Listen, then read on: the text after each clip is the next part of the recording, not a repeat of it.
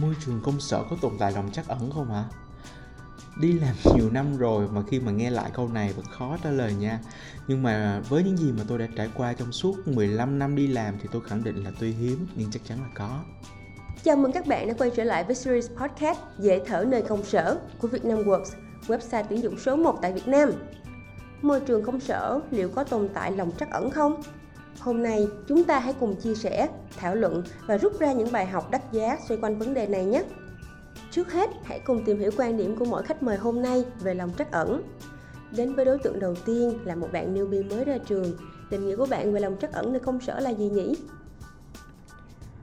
Là một người chỉ mới đi làm cho nên em chưa có nhiều kinh nghiệm để mà đánh giá, định nghĩa cái cụm từ lòng trắc ẩn chốn công sở. Nhưng mà thông qua những gì em được biết, được học qua sách vở thì em nghĩ đơn giản đó là sự cảm thông, sự thương cảm của một người có tấm lòng tốt bụng, để mà từ đó họ sẽ có những cái hành động đẹp và giúp đỡ cho người khác. Theo tôi thì lòng trắc ẩn là một trạng thái cảm xúc của con người. Chúng ta có thể dễ dàng cảm nhận được những trăn trở, nỗi đau của người khác và cũng hoàn toàn có thể cảm thông để mà chia sẻ với họ. Tôi nghĩ đây là một cung bậc cảm xúc hoàn toàn tự nhiên và nó được diễn ra trong vô thức của mình. Vâng, trong môi trường công sở, lòng trắc ẩn được định nghĩa là cách cân bằng cảm xúc, quản lý chính mình và không bị những cảm xúc tiêu cực ảnh hưởng.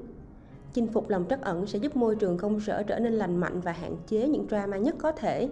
Vậy thì theo anh chị nghĩ, tại sao môi trường công sở lại cần có lòng trắc ẩn? Thế các bạn thử trả lời câu hỏi của mình nha. Nếu môi trường công sở không có lòng trắc ẩn thì sẽ thế nào? Có phải là mọi người sẽ sống vô cảm, chỉ biết ganh đua và chỉ quan tâm tới lợi ích riêng của bản thân không? Đi làm, ngoài chuyện làm tốt được chuyên môn của mình thì sự kết nối cũng rất là quan trọng. Tôi đã từng nghĩ rằng là mình sẽ không thể nào hòa nhập được với các bạn trẻ đâu. Nhưng chính nhờ sự cảm thông và đặt mình vào vị trí của người khác đã giúp cho tôi có được sự kết nối và gần gũi hơn với các bạn. Cụ thể là tôi đã sẵn sàng chia sẻ, lắng nghe các bạn. Nhờ vậy mà cả team tôi luôn hướng tới những điều tích cực và có thể hạn chế được những drama không đáng có. Sự thấu hiểu, lòng trắc ẩn tồn tại thì môi trường công sở mới có thể văn minh và phát triển được hơn nữa. Tôi nghĩ cuộc sống của tôi khi đi làm sẽ tốt đẹp hơn rất nhiều và hạn chế được những drama không đáng có nếu như chúng ta có thể nuôi dưỡng được một lòng trắc ẩn cho riêng mình.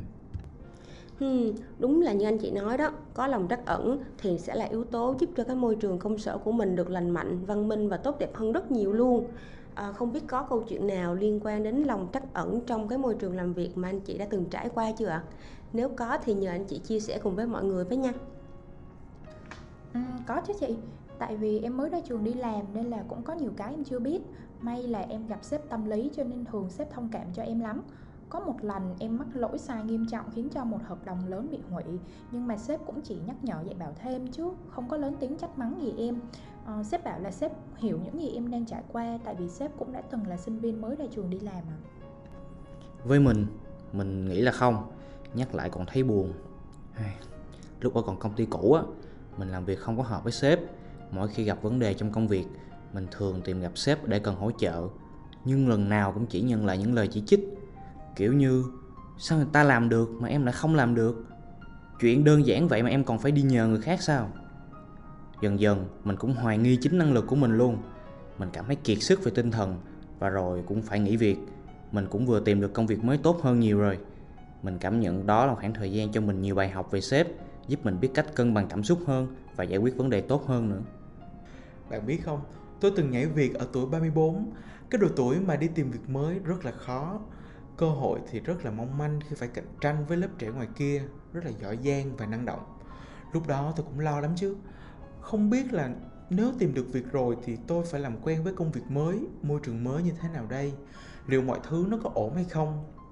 Nhưng rồi nhờ may mắn, tôi gặp được một người sếp trẻ và đủ năng lực, giúp tôi nhận ra được là dù ở độ tuổi già hay trẻ thì ai cũng cần phải tập cách thích nghi và không ngừng học hỏi. Cậu sếp ấy rất là chuyên nghiệp trong giao tiếp, kiểu luôn biết lắng nghe và chia sẻ ấy, khiến tôi không còn nhận ra được sự chênh lệch về tuổi tác nữa.